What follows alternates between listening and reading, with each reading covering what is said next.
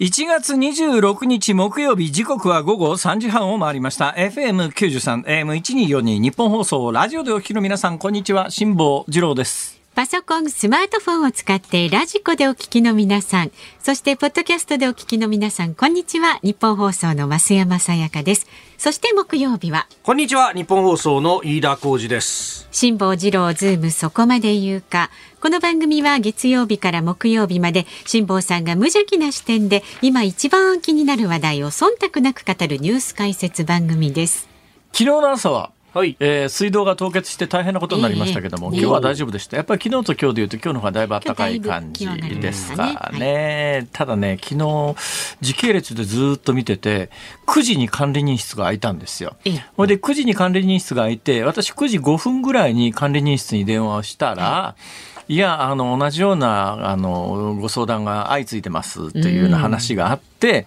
うん、でその方にですねあの蛇口ちょっと開けといてもらえますかって言われたんですよ。はい、蛇口開けたんです、うん、そしたらねポタポタポタって感じで蛇口からあの滴り落ちる感じ、うん、そのポタポタがですね、だんだん速くなっていって、う9時半の段階でザーッと出るようになって、それと同時にトイレも洗面所も全部水が使うお風呂場も使えるようになったんですが、あもしかするとで9時半の段階の私の家の近所の気温はまだ0度ぐらいだったんですよ、うん、自然に溶けるには早すぎるじゃないですかだから管理人さんが9時にいらっしゃってあ凍結してるというクレームがあってで、それで解決するために多分その方は知っているおそらくこの辺が凍ってるだろうなというところを、うん温めにかかって、で、単に温めにかかっただけじゃ溶けないですから、だからそこに水圧かけてやって、うちみたいにちょっとずつポタポタでも滴ってると、その水の通過してるところがだんだん溶け始めますよね。となると、ものすごく大きな疑いを持ってですね、はい、つまり、冷凍したものを溶かす技術があるということは、うん、前夜のうちから、対策をしておけば、凍らなかったったのではなかろうかという疑いがあって、ですね別にその管理人さんを批判するつもりは全然ないんですよ、はい、どういう文脈かというと、はい、ここから実は飯田区につながっていくわけですよ。なんであの西日本の方でポイントが切り替わらずに電車がっていうのが一昨日から昨日にかけてあちこちあったじゃないですか、ありましたありましたありましたそんなに簡単に電車のポイントって凍りつくの凍りつくのを溶かすようなシステムってないんですかあれはありますありますあの、ヒーターがついてたりとかね。え、ヒーターついてんのヒーターついてるんですよ。ヒーターついてるんですけど、JR 西もヒーターついてるはずなんですけど、なんか、あの、報道によると、雪の量をですね、少なく見積もっていて、ヒータースイッチ入れなかったって話があって、その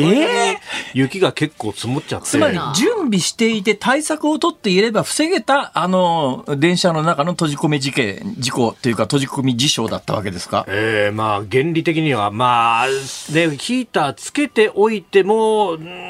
どうだったかっていうところは微妙なところでっていうのが、今朝方ですね、はいはい、あのもう始発から平常通り動いたんですけど、ところが6時45分ぐらいだったかな、やっぱり同じようにポイントが止まっちゃってですね、ええ、でそれでまたあの2時間ぐらい死傷したというのがいやそこはね、そこは分かんないよ、だからもしかしたら対策を取っていてもそうなっていた可能性があります、ね、対策は取っていましたけれども、こうなってしまいましたっていうのと、はい、対策を取っていなくてこうなりましたっていうのは、結果は同じでも、全然意味は違うわけでさ。おっしゃる通りでございますいや、それで言うとね、えまあ、小さな声でしか言わないけどさ、え、最近ちょっと JR 西って、いわゆる計画運休、これも実は日本全国でいろんなところもやり始めてんだけど、やっぱり一番盛んにやってるのが JR 西なんですよ。で、今回の寒波に対しても、前の日ぐらいから、はい、え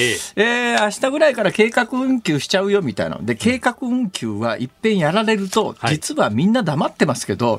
い、沿線の遊園地とかテーマパークとかの人たちに言わすとですね、はい、ボロカスなんですよ、酒屋ってその止める必要ないだろ大体ちょっとなんか基準風超えたとか基準ちょっと雨量が超えたとかそれで1日止められた日にはうちら商売上がったりなんだとなんかちょっとあれはすぐに計画運休計画運休って嫌がってよところがまああの最近はそういうことに対してクレーム言う人が少なくなりましたからみんなまあはい、あの事前にそうやって知らせてくれて休むんならいいよっていうような温かいあの捉え方する人が非常に増えてるんだけども。うんはいそ今回の寒波に関しても、前日から明日もしかすると計画運休するかもしれませんまで言って、うんそのポイントのヒーティングしてなくて、はい、そこが凍りついて電車の中に取り残されるってさ、ええ、ありえねえだろこれ責任者出てこいよこれ責任者責任者昨日会見しておりました、なんだってえ、いや、あの、基準に満たないと思ったんで、動かしてませんでした、すいません、いや、あのさ、積雪どうのこうのっていうかさ、はい、凍結したわけだろ、ええ、寒さの方が問題なわけでさ、えいや、その、一定のマニュアル通りで一定の積雪になったらこうしますっておそらくマニュアルなんでしょう。いや、そうじゃなくて、問題は積雪じゃなくて、気温なわけだから、それに関してマニュアルがなかったとしてもや、ちょっと考えればわかるだろうということを、なんで考えられないんだ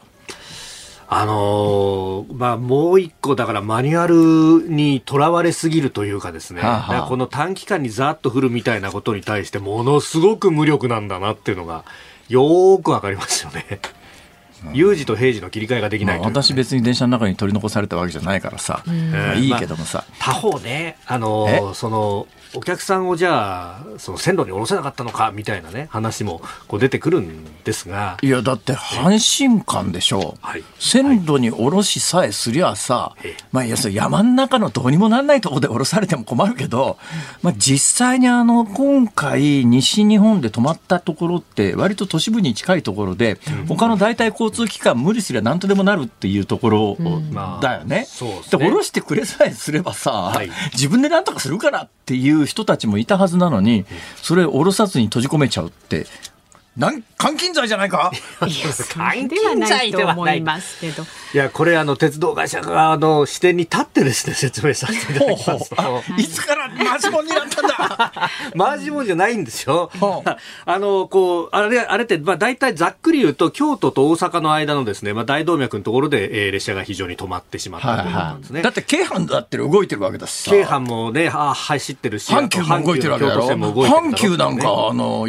まあ、京阪に乗ろうと思うとね、淀川渡らなきゃいけなくて、これ淀川渡れるポイントは限られてますけれども、阪急は同じ淀川の岸走ってますから、ほぼほぼ並行して走ってるから、そっちに乗り換えたらいいだけの話じゃないか。いや、駅まで着けばそれはもちろんそうやって降ろして乗り換えて駅通だってやな。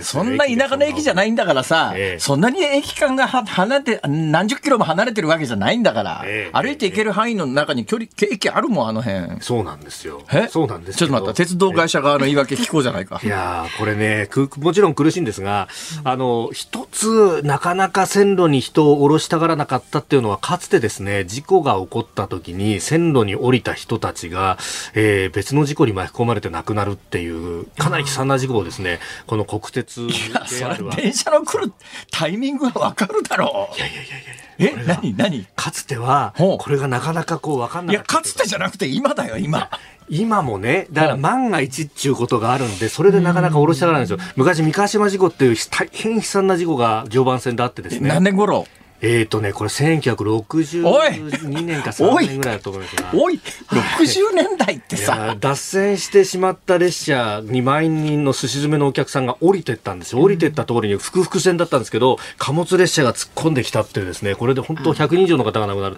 で、他にも、あの、鶴見事故っていうのがあってですね、これもやっぱり横須賀線と、えー、えー、あれは東海道線の、え複合脱線それはねその頃例えばまあ携帯電話なんかなかった時代じゃない、はい、今も連絡手段いくらでもあるわけでいやこれから乗客を降ろすからとにかく電車い一旦全部止めようねって言って、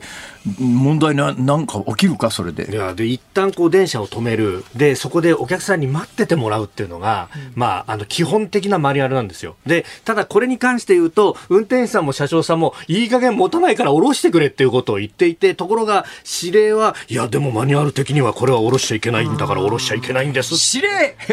いいのか、それで。乗客のことを本当に考えてんのか。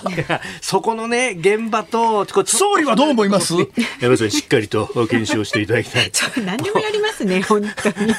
に。大渋滞してますよ。本当です、ね、ネタが渋滞してるじゃないですか。しないと分かんなくなっちゃう。というね、えー、えー、えー、ええー、あ、そう。はい。まあ、もちろんね、そこで、こう、現場の意見もうちょっと入れようよとか、いうのはあると思いますよ。その辺、これ検証してもらわないと困るよね。今後の大きな課題ですね。あの、地方の長距離列車っていうか、うん、地方だったら、はい、結構列車の中にトイレあるところもあるよ。だけど、えー、あの、大阪と京都走ってるような電車の中には、トイレなんかないわけで、あんなところで、このクソ寒い時に軟禁されてトイレ行きたくなったら、どうしようもない、これ。どうしてくれんだよ、暴行破裂したら。そうそうそうそう。そういうのもあるから、そだしたら社会人として終わっちゃうよ。いやいや、終わりはしない終わりはしませんが、終わりはしませんが、本当。そうなんですよ。だから今回その10時間とかね、これだけ長い時間だったっていうのは、うんえー、大いに検証の必要があると思います。一応トイレはあったそうです、ね、あ、トイレはね。あ、新海賊だからトイレがあった。あ、よかったね。よかったですね。ほっとしましたよ。でトイレがあってよかったね。本当だね。そうですか。はい、わかりました。ということで、それでは先進んでください。はい、えなんでそんな話をしだしたか、しだしたかというと、どうも9時半にあの水が開通して、よく頑張ったね、うちの管理人よく頑張って偉いねと思うんだけども、そんなに簡単に開通するんなら凍結しない方法もあったんじゃないかと、こう思うわけでございます。ただあの意外と、あの高層マンションというのも脆弱だなということが分かりましたよ。だけどこれ高層マンションの脆弱性という意味では、絶好の格好の話題なのに、どこのメディアも伝えてないところ見ると、みんな黙っちゃったね、きっとね。黙っとこうな。だからね、あの、世の中で起きてることが全部メディアに載るかというと、そんなことはないんだということを、私、身をもって、あの、体験しました。だって、その高層マンションで、昨日一昨日の寒波で、うん、凍結して水が出なくなるなんてこれそこそこニュースだと思うよ、現代におけるやっぱ弱点みたいなことで、ところがどこでも話題になってないでしょ、う。確かに停電はしてなかったわけですよね停電してない単に水が凍ったんですよだけどあの高層マンションで水凍るってどんな仕組みなんだよと。いや本当ですよね。あれしましたけどね。ちなみに私の喋ったことに関してニュースになってますけど。ああ違うでしょそれ。ニュースになってますけどね。ということでえ今日はニュースならないように頑張りたいと思います。さあでは株と為替の値動きです。はい、えー、東京株式市場日経平均株価5日ぶり反落でした。昨日と比べ32円26銭安、2万7362円7 75銭で取引を終えました、えー、外国為替市場で円高ドル安が進行し輸出関連企業の業績が悪化するとの警戒感が広がったほか、まあ、昨日まで4営業日で1000円近く値を上げていたということで目先の利益を確定させる売りが出たということですでその為替ですが1ドル129円30銭付近での取引昨日のこの時間と比べますと1円20銭ほど円高となっておりますズームそこまで言うか。この後は昨日から今日にかけてのニュースを振り返るズームフラッシュ。4時台はウクライナへアメリカとドイツが戦車を供与へというニュースにズームします。で、5時台は先ほど日本放送でもね、お送りしていましたが、侍ジャパン WBC メンバー全30選手正式に決定というニュースにズームしていきます。番組ではラジオの前のあなたからのご意見今日もお待ちしております、えー、辛坊さんのトークニュースや普段の生活で感じる疑問なんかどんどん送ってくださいメールは z o o m zoom アットマーク一二四二ドットコムそれから番組を聞いての感想はツイッターでもどんどんつぶやいてくださいハッシュタグ漢字で辛坊治郎カタカナでズームハッシュタグ辛坊治郎ズームでつぶやいてくださいで今日のエンディングでお送りするするズームオンミュージックリクエスト、えー、お題はトイレのない電車に閉じ込められた時に聞きたい曲。ちょっと嫌ですね。トイレのない。トイレのない電車に閉じ込められた時昨日の大阪のお話は新快速でトイレはあったそうです。あったんです、まあ、山手線に閉じ込められたあたりを想像していただければ。どんな曲きますかね。京浜東北線もトイレはないですか。トイレないですね、ね、これねどうやら各駅停車でトイレのない列車は極力駅に入れたみたいですねはいということはトイレがあるから入れなくていいだろうと思ったわけですねいやでもね駅間停車してた列車もありますねこれはい、島本のあたりとか、うん、まあそのあたりちょっと想像していただいてね、はい、えー、選曲していただければと思いますこちらもズームアットマーク 1242.com でお待ちしておりますこの後は最新のニュースにズームします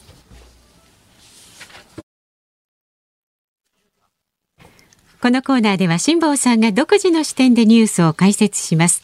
まずは昨日から今日にかけてのニュースを紹介するズームフラッシュです。日銀は今月の17日と18日に開いた金融政策決定会合の主な意見を公表しました。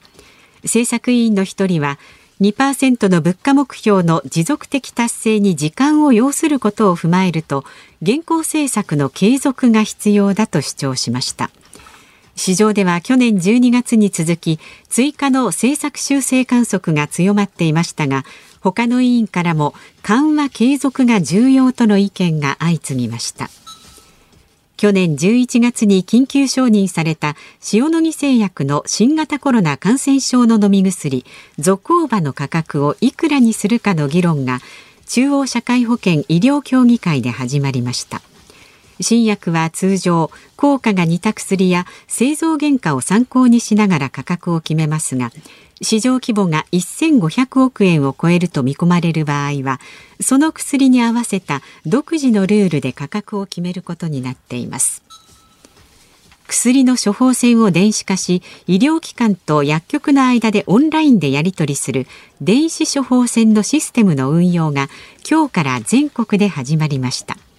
マイナンバーカードなどを用いて薬の処方歴を把握できるようになるため重複した薬の処方などを避けることが期待されています現時点で利用できるのは全国154カ所です三菱電機は2024年4月以降入社の新卒採用から AI 人工知能などの専門知識を持った技術系の学生を対象に通常よりも高い給与を個別に打診する制度を導入すると発表しました。1年目の年収を現在の倍以上の800万円程度にします。また国立研究機関理化学研究所は所属する若手研究者の給与を4月から最大でおよそ2割引き上げる方針を固めました IT 大手のサイバーエージェントが発表した去年の10月から12月期の連結決算は最終利益が50億円の赤字でした傘下のアベマはサッカーワールドカップカタール大会全試合を無料配信しました配信権利料が加算だとみられアベマを含むメディア事業部門の営業利益は93億円の赤字でした電子情報技術産業協会が発表した去年の一般家庭で使用する電子機器の国内の出荷額はドライブレコーダーなどのカー AVC 機器が5925億円でテレビなどの映像機器を上回りました両者の逆転は統計のある2000年以降初めてのことです大雪の影響で JR 京都線や琵琶湖線の山科高槻間で列車が立ち往生したことを受けて JR 西日本は昨日記者会見を開きました急激な雪でポイントが切り替わらなくなったことが立ち往生の原因だと明らかにしました合わせて15本の列車が動けなくなり乗客が降りるまで最大でおよそ10時間かかったということです毎年恒例、はい、サラリーマン川柳いや、時代だなと思うのがですね、はい、あの毎年恒例サラリーマン川柳っていうのは第一生命がやってるやつなんですが、はい、今年から名前が変わってですねサラリーマン川柳ではなくてえさらっと一句私の川柳コンクール本当だ名前だからサラリーマンっていう言葉自体がもうちょっとずつね時代遅れになっていってるんだと思いますよマンじゃないだろうとかね、うん、ああなるほどそれから多分ね引退後の高齢者の方とか応募してらっしゃるんだと思いますよ、うん、今回応募がですね、はい、えー、前回より2万以上多い8万5437句の応募があったということで、うん、この間ちょっと喋りましたけど最近あの新人文学賞みたいなやつの応募がものすごく増えてて、どうやら定年退職後リタイアして自宅で暇にしてる人が小説なんか書いちゃったりなんかして応募しちゃったりなんかするという、どうもそういうことになってんじゃないのっておそらくねこのいわゆるサラリーマン川柳もそういう方の応募がものすごく増えてきていて、いやサラリーマンじゃねえしサラリーマン OB 川柳だったりなんかすると、ね、名前変えちまおうということで、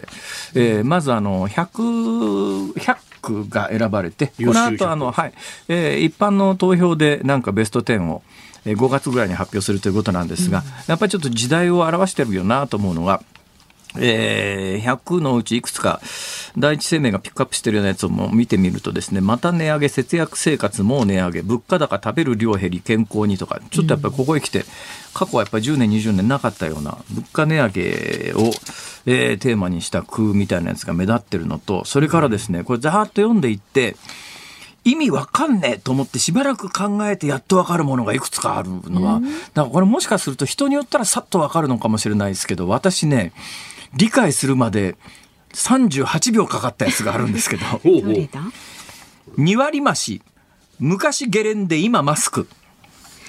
ああそれはわかりますよああ、これも女性はわかるよね、うん、男性はあ男性結構みんなねやっぱ頭の中クエスチョンマークの人いっぱいいますよね、女性は多分すぐわかるわ、かると思います2割増し昔ゲレンデ今マスクはいはい、あのねゲレンデで女性見るとですね、街で見るのよりも2割増し綺麗に見えるいやそれ男性見たってそうですよゲレンデで見たいやかっこいい頼りになるって思ってもね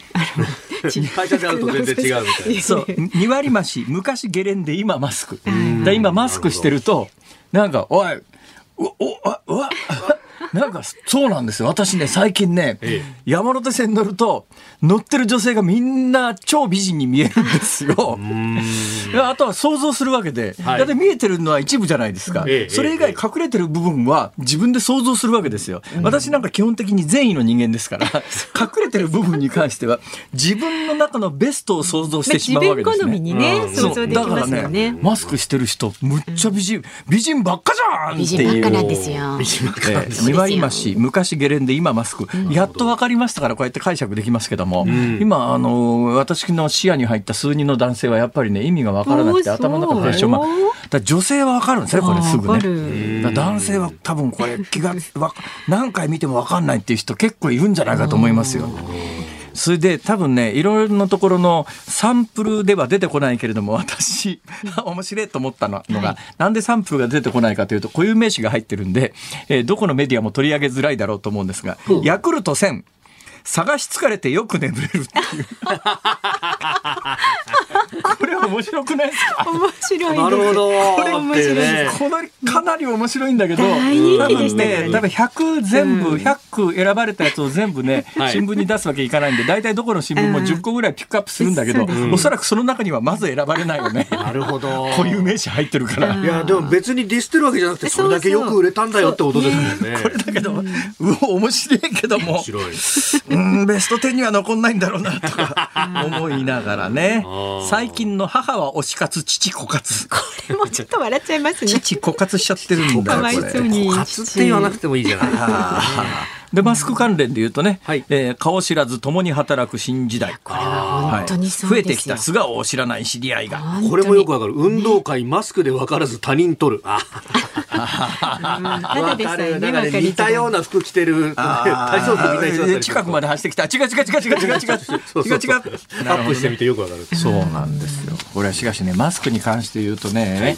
はい、日本って元からのコロナの前から春先の花粉の時期なんかで、えー、マスクに抵抗感のない民族だし、はい、やっぱり他人と違うことをするということに関しては、やっぱりちょっと社会的に、うん、なんかそういうことしづらいところがある、我々社会なので、当分あの政府が温度とってもう外せとかなんとかって言ってうるせえやそんなことまで決められたくないっていうような反発心も手伝って、うんマスクは相当残るんじゃないかなと思思いながら今日テレビ見てたら、最近になってなんかやたらマスクの CM 増えてきててなんか目に多分儲かったマスク会社が、えー、税金払うの嫌さに CM で出向してんじゃないのかっていう,、はい、そんな印象すら受けたる受けたる受けたりするわけでございまして。やっぱね、はい、マスクというのはやっぱね今の時代を象徴するみたいなことを言っていたら、はい、そろそろやめろの音楽が私の耳には聞こえてまいりましたのではいで、お時間でございますこの辺で勘弁しておきます。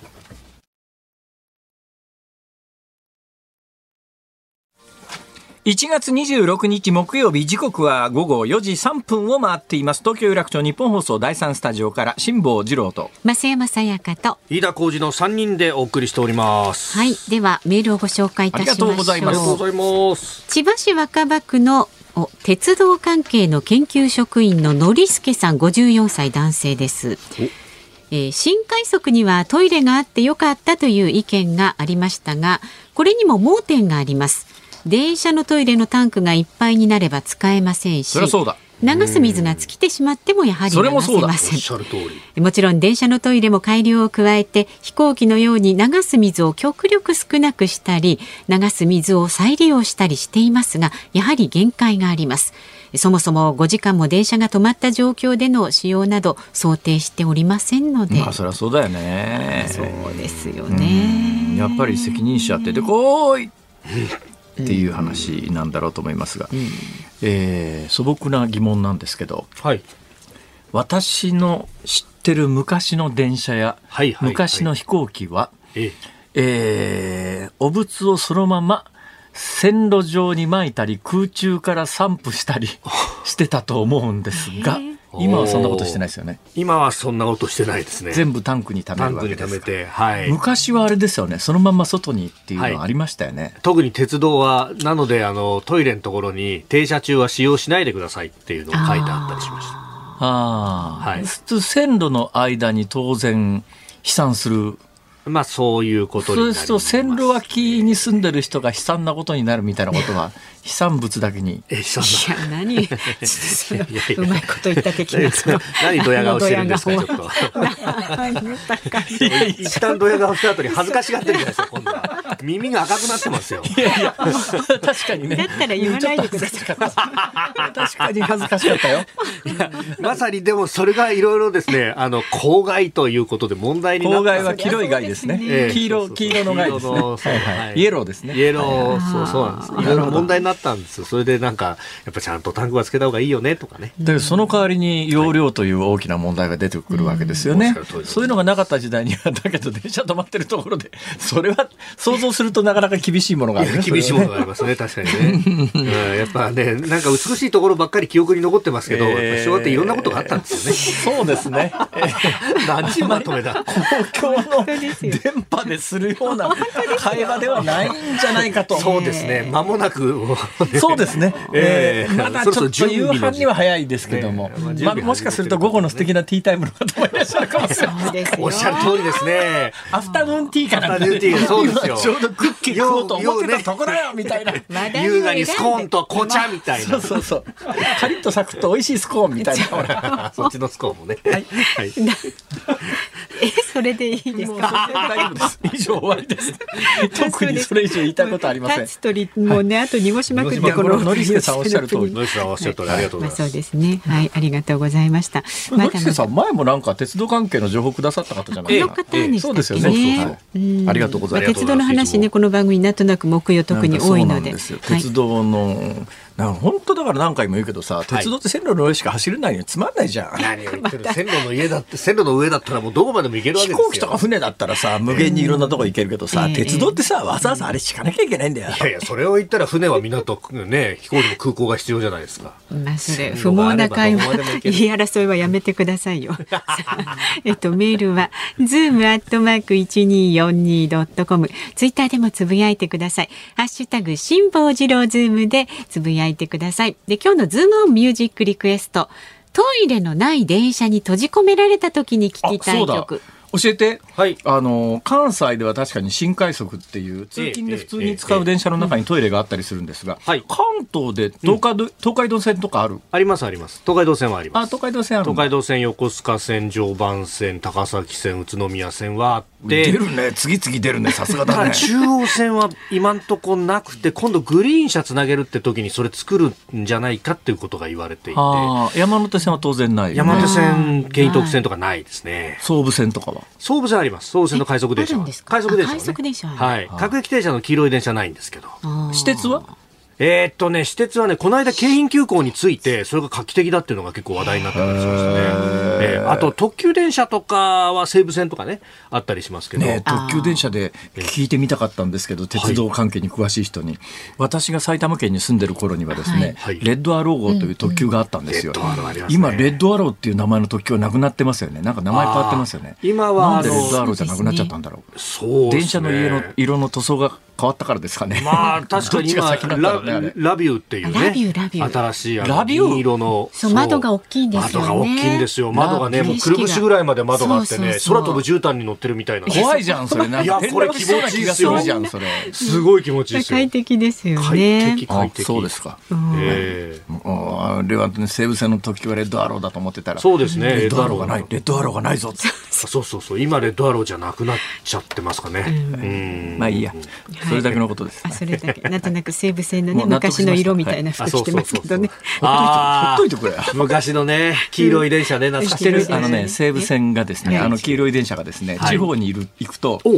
この間どっかで見たよあれ あれこれって西武線じゃんと思ってあの滋賀の方の近江鉄道かなんかに、ね、なんか再利用されて結構地方に行っちゃったりなんかしてそうそうそうそう地方で見るとびっくりしますよね第二の人生ですよいや熊本で銀座線走ってたりとかね塗り替えりゃいいのにそんなわけにいかないのでも塗り替えるよりもやっぱねそのままの方が東南アジア行くとねなんとかあのクリーニング店とかっていうバスとかよく走ってるよ なんとか幼稚園とかそうそうそうそうそうそう日本語そのままのね、うん、あったりしてなかなかいいですよねそれみんな第二の人生を先行ってください、はい、えっと、素晴らしい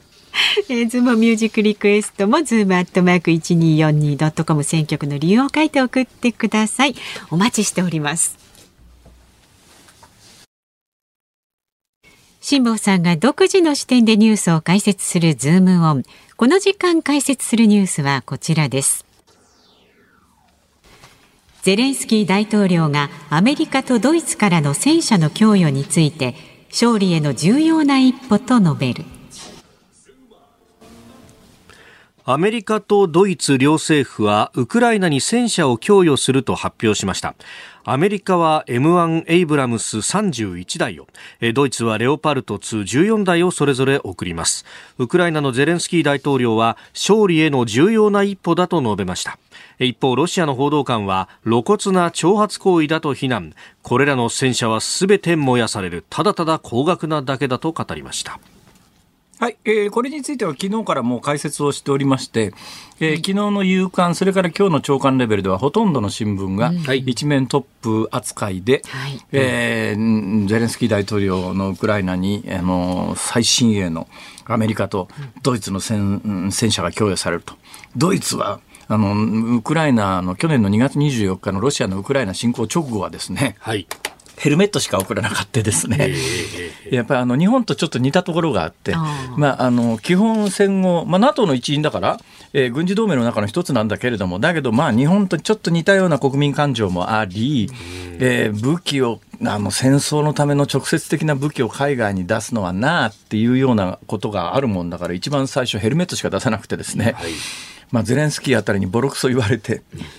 日本も似たようなところはあるんだけど、日本に関して言うと、まあ、すごく離れてるし、はい、まあ、日本の憲法上の問題というのは、まあ、ある程度知られてることもあって、そんな無茶な要求してこない。まあ、本音のところでは多分、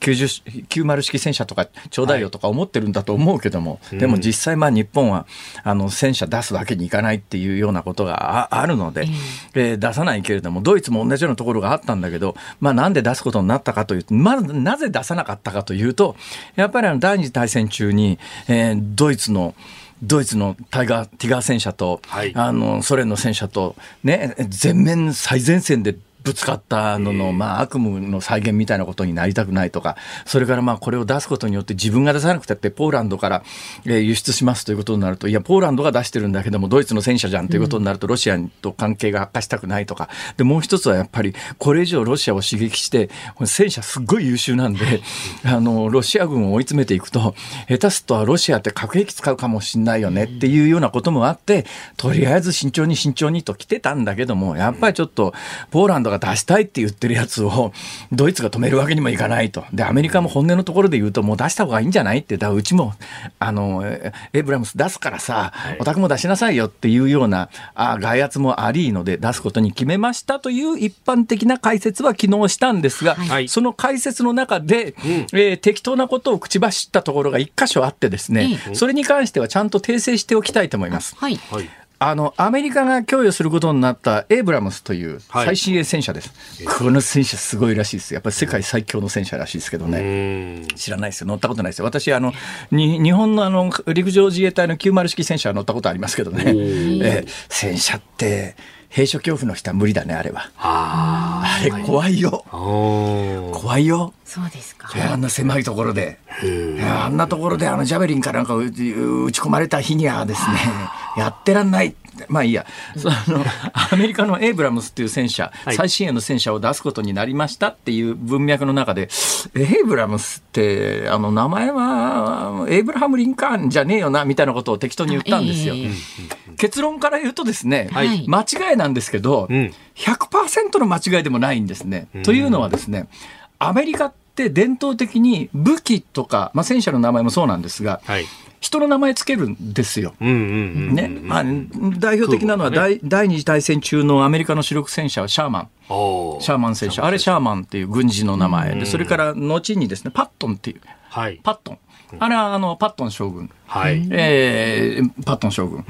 うん、だからアメリカってそうやって人の名前つけていくんですね、うん、このエイブラムスっていうのも、はいあのアメリカの陸軍参謀総長第二次大戦の戦車部隊の英雄で、えー、朝鮮戦争とそれからあのベトナム戦争の時の英雄で後に陸軍参謀総長、まあ、だからアメリカの陸軍のトップまで行った人にエイブラムスエイブラムスっていう人がいるんですがその人の名前を付けたあ戦車ということで。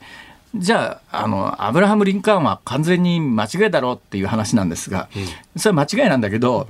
だけど、そのエイブラムスっていう、その陸軍参謀総長の、これ、名字なんですよね、エイブラムスは。だけど、アブラハム・リンカーンのアブラハムは名前だよね、はい、名前、ね,、だよね、はい、だけどね、共に語源はですね、あの、えー、旧約聖書のアブラハムっていう人が。で、私最近旧約聖書にはまってるって話はしたことがありますよね。あえー、あの、統一教会問題を受けて、はい、とりあえずキリスト教を一から勉強しようということで、今、旧約聖書から読み始めてるって話はこの番組でもしましたけども、えーはい、旧約聖書で、ノアの箱舟っていうのが作られて、ひどいよね、神様。ノアの一族と、あの、一つ貝ずつの動物以外は絶滅させちゃうわけだから。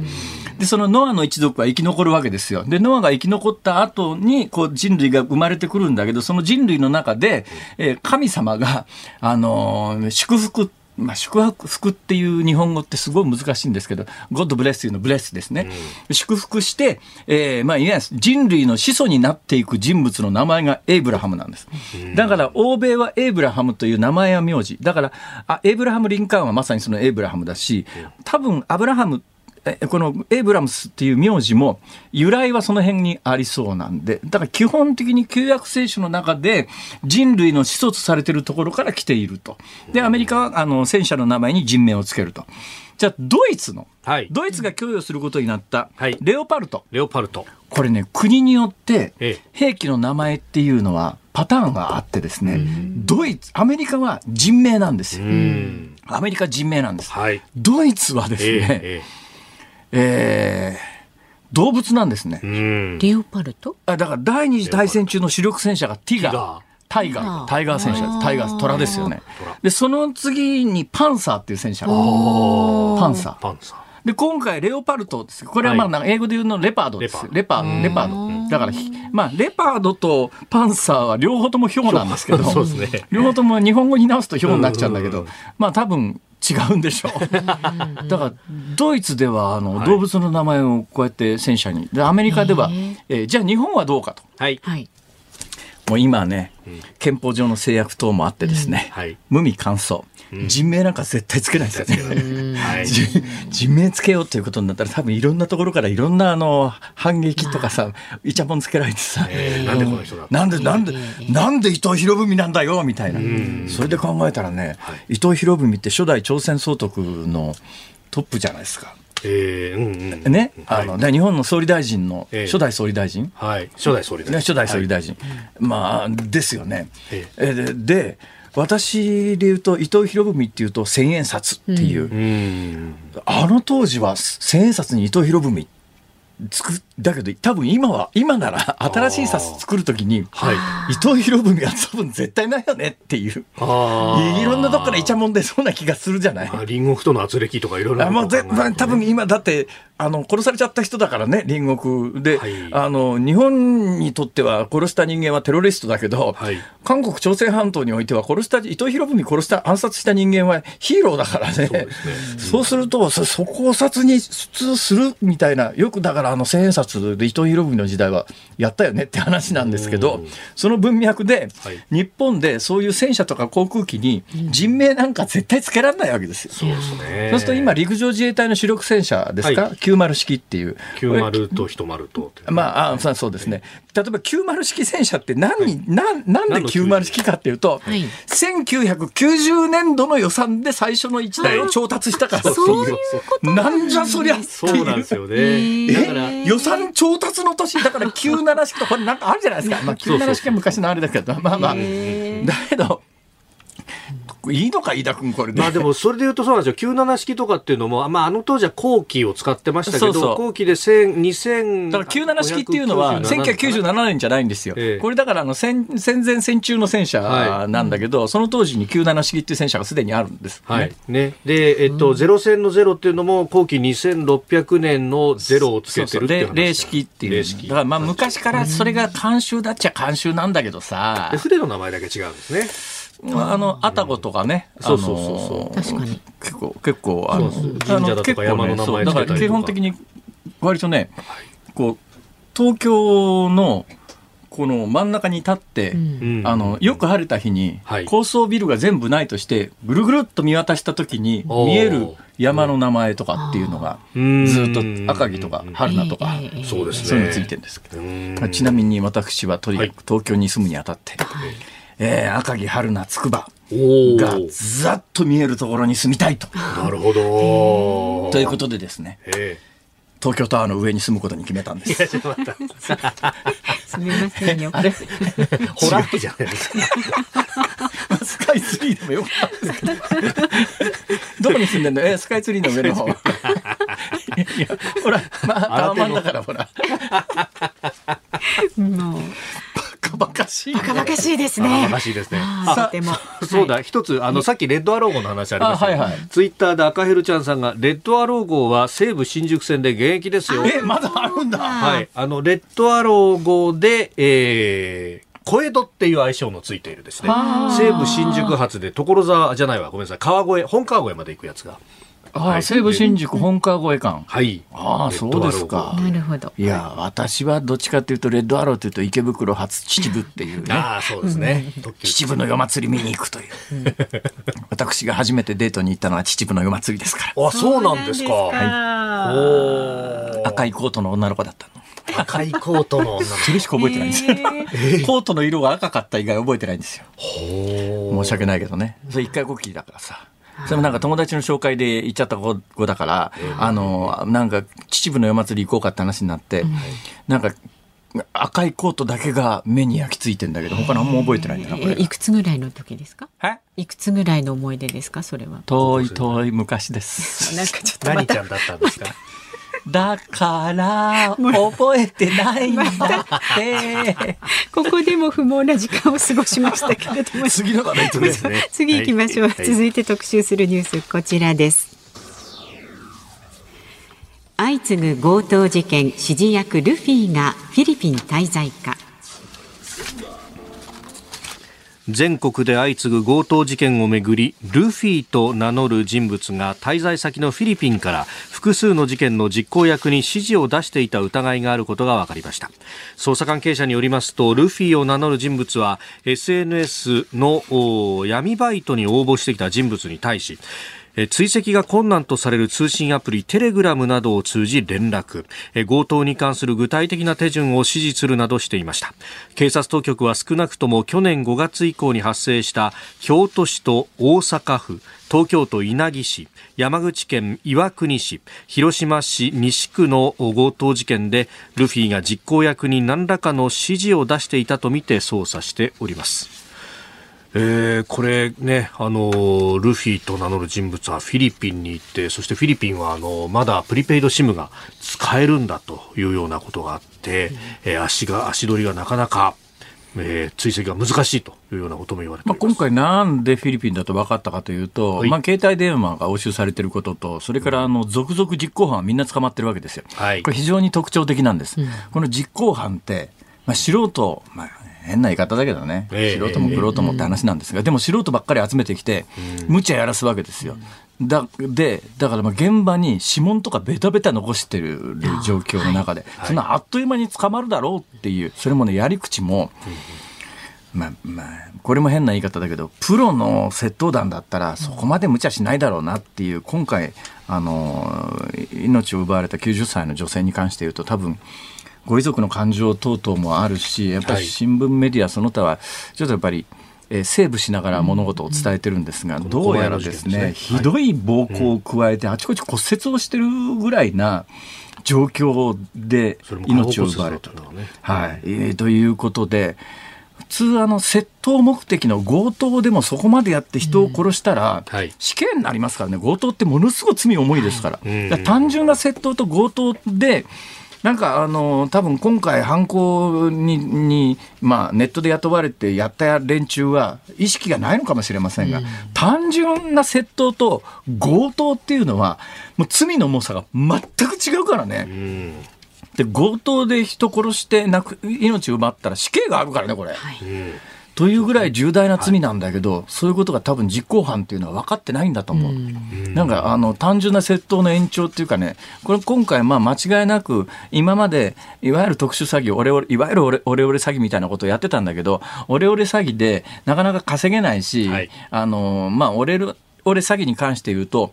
まあ、あのご高齢の方もかなり警戒を始めてるし、警察も力を入れて、ですね銀行も力を入れて、まあ、ATM のところでこのお金振り込もうとすると、まあ、何重かこうセキュリティのハードルがあって、場合によったらあの近所で見ていた人が、おばあちゃん、それちょっとみたいなことで、振り込みその他、いわゆる特殊詐欺で金を踏んだくるのが、ぶ取るのが、あの困難になってきた状況の中でもっと手っ取り早くその高齢者で金を持ってそうな人たちのリストというのはこれもかつての特殊詐欺事件でいっぱい表に出てきてそういうのが存在するというのは知られてる話で、うんはい、だったらそういうリストを手に入れた方としては特殊詐欺で引っ掛けるよりも直接押し入って奪った方が手っ取り早いよねっていうだからまあある意味特殊詐欺の悪い方向に発展した犯罪と言える状況の中で、でも主犯格は、えー、まあ、いや、やらす現場の実行犯は素人ばっかり。これもまあ特殊詐欺で、よく捕まるのは、はい、受け子と呼ばれるお金取りに行った人たちだけが捕まって、本体なかなか捕まらない。うん、同じことで今回も、本体は、えー、捕まらない。だけど、実際に現場でやってる人間は、まあ、いや、素人の、もう窃盗と強盗の区別もつかないような、えー、うっかり人を殺したらどんな罪になるかもわからないような人たちが、えー、1日100万円のニート欲しさに雇われてやってます。だからまあこんなにひどいことになっちゃったりなんかもするんだけども、ほんでまああちこちに指紋ベタベタ残すようなずさんなことしてるから、続々実行犯はみんな捕まってるんだけど、本体は、さっきのプリペイドシムみたいなやつで、はいえー、足がつかない携帯をフィリピンでもね、はい、で今回警察がフィリピンだとなんで特定したかというと国の発信番号っていうあの、国際電話とか国際的にこう情報やり取りするとき、例えば日本だと、頭に81つけて、ねえー、81、例えば、まあ、海外から日本に国際電話かけるときに、国際電話という言い方自体がずいぶん古いですけど、例えば090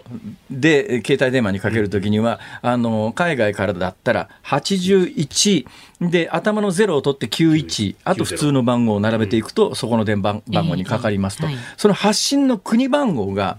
確か86かな、なんかそうなんで、フィリピンの番号だったんで、フィリピンから指示しているのは間違いないと、じゃあ、誰なんだっていうところまで、警察は特定できるできてる可能性があるんですけど、うん、もうすでに一部の週刊誌報道なんかでは、かなりあの具体的な話も出てきてるので、はい、じゃあ、その人物だと特定できた場合に、日本に連れてこられるかというと、犯罪人引き渡し条約はなくても、うんえー、不法滞在、多分あの一定以上の時間が経過すると、間違いなく不法滞在になるわけです、不法滞在になったタイミングで、国外退去してちょうだいねっていう、うん、そうするとまあ日本とフィリピンは関係悪くないので、まあ、分かりましたでじゃあ不法滞在で摘発して国外退去かけますね国外退去して飛行機に乗り込んで、えー、フィリピンの領空出た時に、はい、まあ、日本側で飛行機の中で逮捕するとかっていうことは現実に可能なので、うん、もしかするとこの今のところそのルフィを名乗る人物っていうような報道のされ方してるけれども、はい、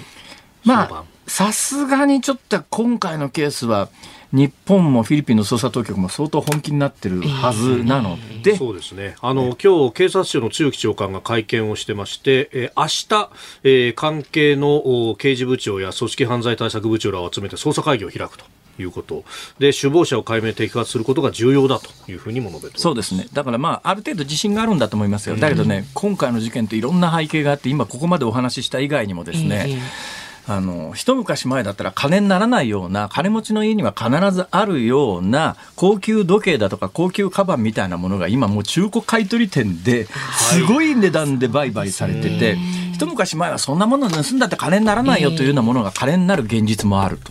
そういう背景も含めてね、この話はちょっとものすごく奥が深いっていうか闇が深い話です、引き続きこの番組でもお伝えしていきますはいズームオンでした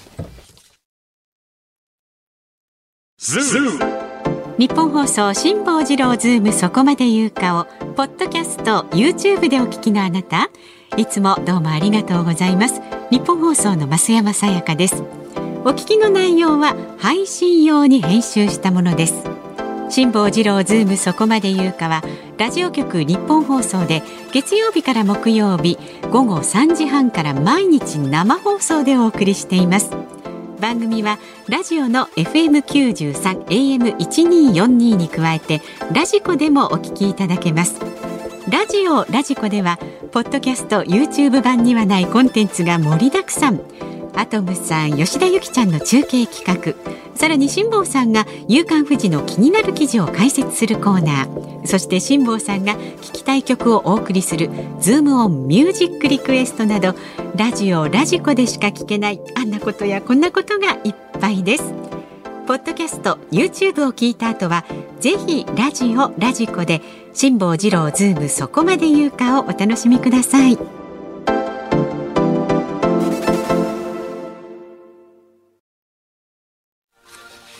1月26日木曜日時刻は午後5時を回りましたこんばんは辛坊治郎ですこんばんは日本放送の増山さやかですこんばんは日本放送の飯田浩二ですさあこの時間はズームをミュージックリクエストのねいただきましたリクエストご紹介していきますありがとうございますありがとうございます今日のお題はトイレのない電車に閉じ込められた時に聞きたい曲です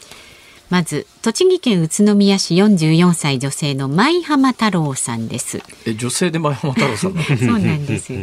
私は昔通勤でトイレ付きの JR 日光線を毎日利用していたのでトイレのない電車があるなんて思いもしなかったんです、ね、そういう方いらっしゃるんだ、うん、都会は駅と駅の間が近いからトイレがなくてもなんとかなるんでしょうかいくらすぐに次の駅だとしてもトイレがないのは不安です東京近郊の方は電車にトイレがないのは普通だと思いますけどそうですねでこの方トイレのない電車に閉じ込められた時に聞きたい曲はビートルズのヘルプもうん、まさにそう、まさに、ヘね、それから神奈川県川崎市57歳の川崎のはるはるさんチェッカーズの あの、ペーパーの方の神様ヘルプじゃなくて神様ヘルプをお願いしますっていうことでございます。すトイレに、ね、ヘルプ系きますね。はい、ヘルプ系きますね。それから杉並区のケルゾーさん55歳男性はですね。トイレのない電車に閉じ込められたらプレッシャーからかいつも以上に便意を感じてしまいそうです そんな時はトイレに駆け込むしかありません電車に乗ったらああ確かに電車に乗ったら便所に駆け込みという歌詞のある横浜銀杯の突っ張りハイスクールロックンロール投稿編でお願いします確かに横浜海外はトイレのある電車が走ってんですかトイレのある電車も走ってはいますけど東海道線とか横須賀線とかそれ想定の歌詞なんですねじゃあねああどうだろうトイレじゃなてトイレに駆け込む人そんなに多くないでしょデパートの開店待ってる人は結構いますけどねどこでも。はい、それから熊谷市のぬめさん違うメヌさん59歳の方です。えー、トイレ、トイレ、走って行け。いや、トレインですよ。それ。まあ、電車だから、まあ、関係あるっちゃあるけど。あそうですね。はい、ザ・ブルーハーツのトレイントレインと。それから府中市の。あそれあそれ次行きましたね。かわいそうだな。いや、なかなかひねっていただいたと思いますよ。府中市の59歳男性、ワンサ君さん。トイレのない電車に閉じ込められた場合を想像してみて、事前と事後では状況も気持ちも全く違うと思います。私が真っ先に思い浮かんだのは、絶対絶命。ね、山口百恵さん。山口百恵絶対絶命。はいあそしてこちらはね66歳男性の兵庫県の三田市、えー、沢去りながらさんさわ、去りながらさん沢去りながら沢 は名字だ、はい、今日のお題トイレのない電車に閉じ込められた時に聞きたい曲は上村かなさんのトイレの神様いい曲ですけどねこの曲はあの、うん、フルコーラスでかけるとすっごい長いですから 月曜だったら即採用ですけどね はいじゃあズームオンミュージックリクエスト本日は、ザ・ブルーハーツトレイントレイントレイントレイントレイントでね、はい、お送りしますんでエンディングまでお待ちになってください。さあ番組ではラジオの前のあなたからのご意見は24時間お待ちしております。で来週月曜日の4時台のゲストは明治大学教授の雲野元さん そうです雲野元さんですアメリカのバイデン大統領の機密文書持ち出し問題ですとか今月28日に開催されますトランプ前大統領の選挙集会についても伺ってそうですねだってもう後半の任期の半分まで来ましたからねもういや年末なら大統領選挙だもんねもうねアメリカも。はいさあ、辛坊さんの質問、運の際の質問もお待ちしています。メールは、ズームアットマーク一二四二ドットコムまでお寄せください。辛坊さんが独自の視点でニュースを解説するズームオン。今日最後に特集するニュースはこちらです。侍ジャパン WBC メンバー全30選手正式決定。3月に開催される WBC ワールドベースボールクラシックに出場する侍ジャパンの全30人が今日正式に発表されました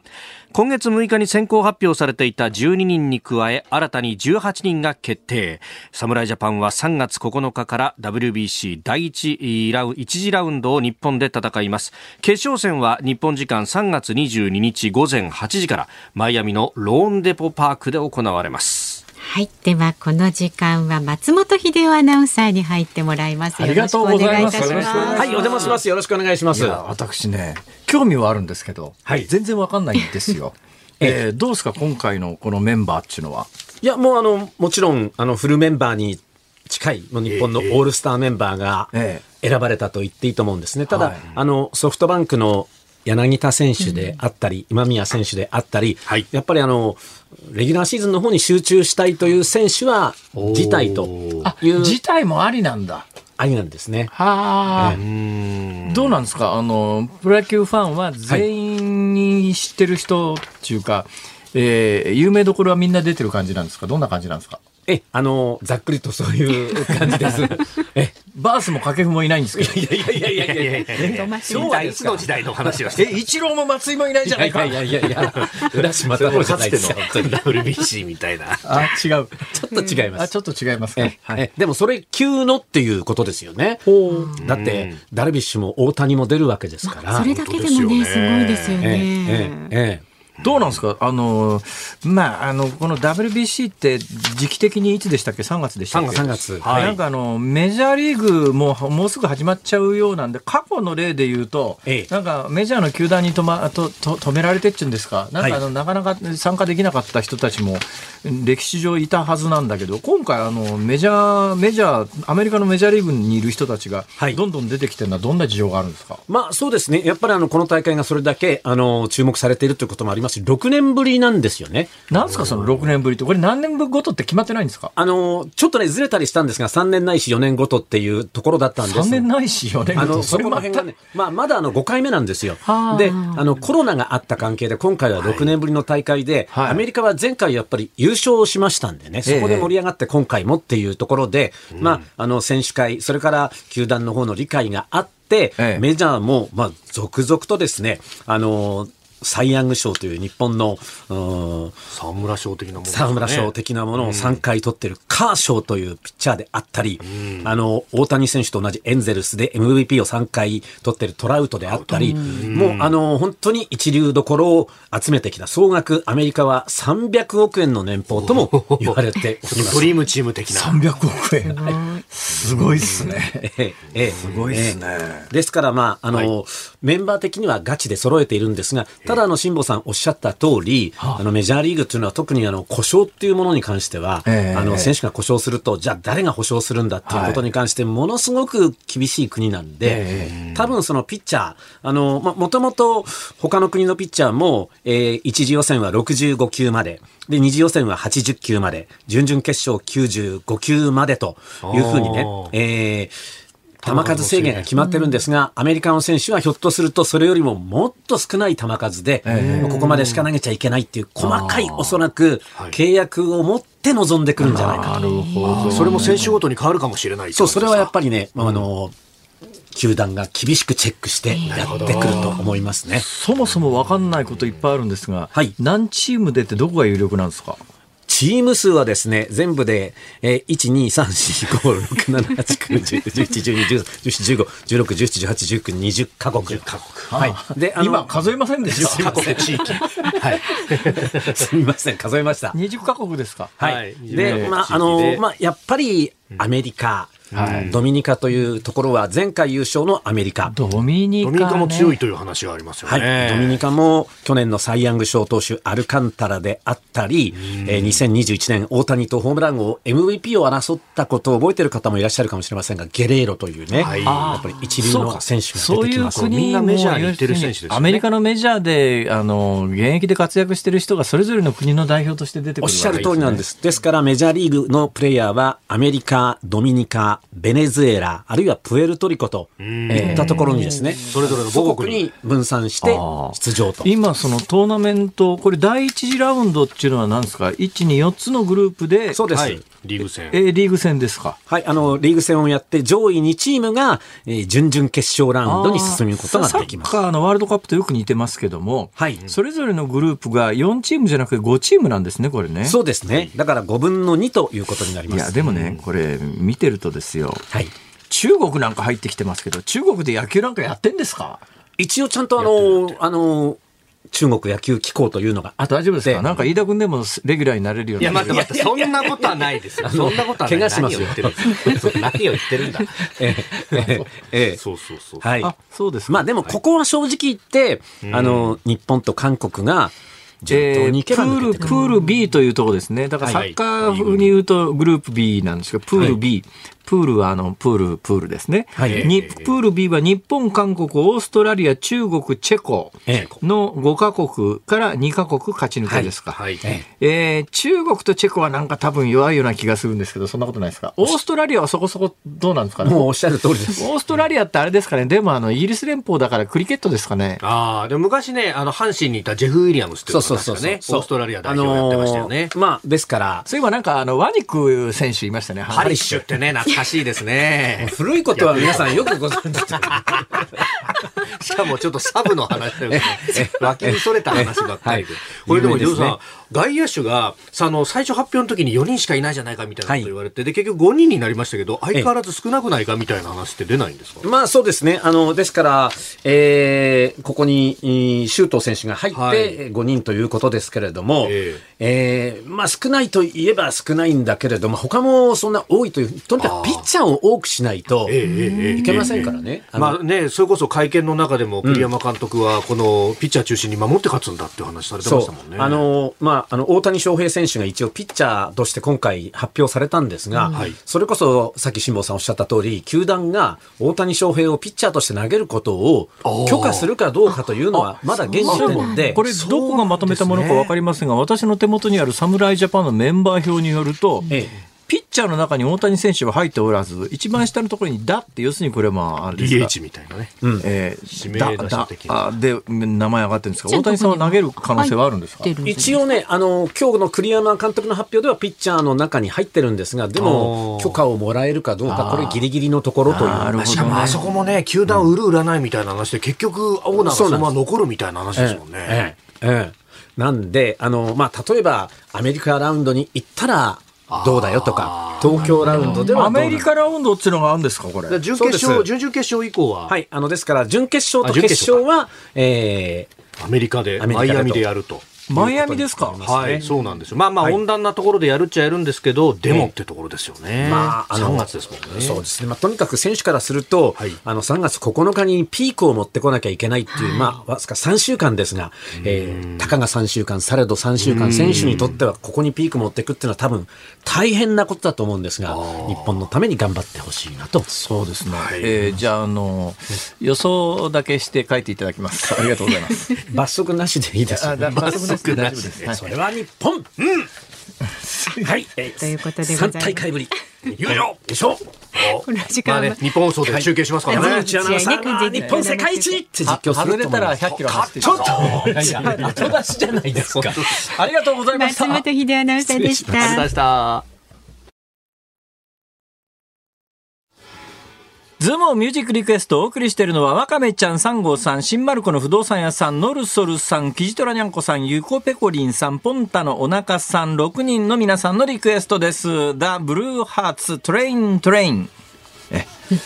でございました。はい、はいさあ、お聞きの日本放送、この後は鶴子師匠美和子様登場鶴子の噂のゴールデンリクエストです。はい、で明日の朝6時からははい飯田浩司の OK 工事アップコメンテーターは外交評論家内閣官房参与三宅邦彦さんそして、えー、慶應義塾大学総合政策学部准教授の鶴岡美人さんも出演、えー、していただきます。ウクライナへの欧米各国の戦車供与その影響について解説をいただきます。えー、その他ですね国会、それから参議院でね、代表質問等々というところ取り上げてまいります。はい、その後8時からは、春風亭一之輔さん、あなたとハッピー、28日が一之輔さんのお誕生日ということで、明日お誕生日エピソードをお待ちしております。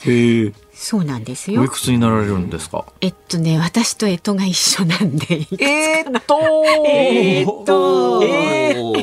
ちょっとわからないな。わからないですね。見当もつかないな。難しい問題でした。ちょっとこれはね。そうですね。はい、来週一月三十日月曜日のこのズームそこまで言うかは。ね、そうそう。やっぱいろいろ忖度しないと出世に響くからね。そうですよ。そうですよ。現役世代は大変だな俺最近つくづく思うんだよ。ね現役世代は大変だな、えー、だってさ、あの例えばこういう仕事してても、はい、こういう仕事してても、まあいやまあ俺なんかさ、ふらふらっとその時間に来てさ俺は自由です終わったら帰るだけの話じゃないですかでもこれもしサラリーマンでやってたら、はい、一応8時間いなきゃいけないということで前後計算しながら何時に行って何時に退社するかとか喋る仕事だけじゃないですからね伝票とか書かなきゃいけなかったりするあそうだそうだ間もなくなく月末ですね。やばいやばい。いろいろやらなきゃいけないことあるしさ。飯田君は、田君は全部の手当いらないそうです。何を言ってるんだわかりました。全部くれ、全部。辛坊治郎ズーム、そこまで言うか。ここまでのお相手は辛坊治郎と。松山さやかと。飯田浩二でした。来週も聞いてちょうだい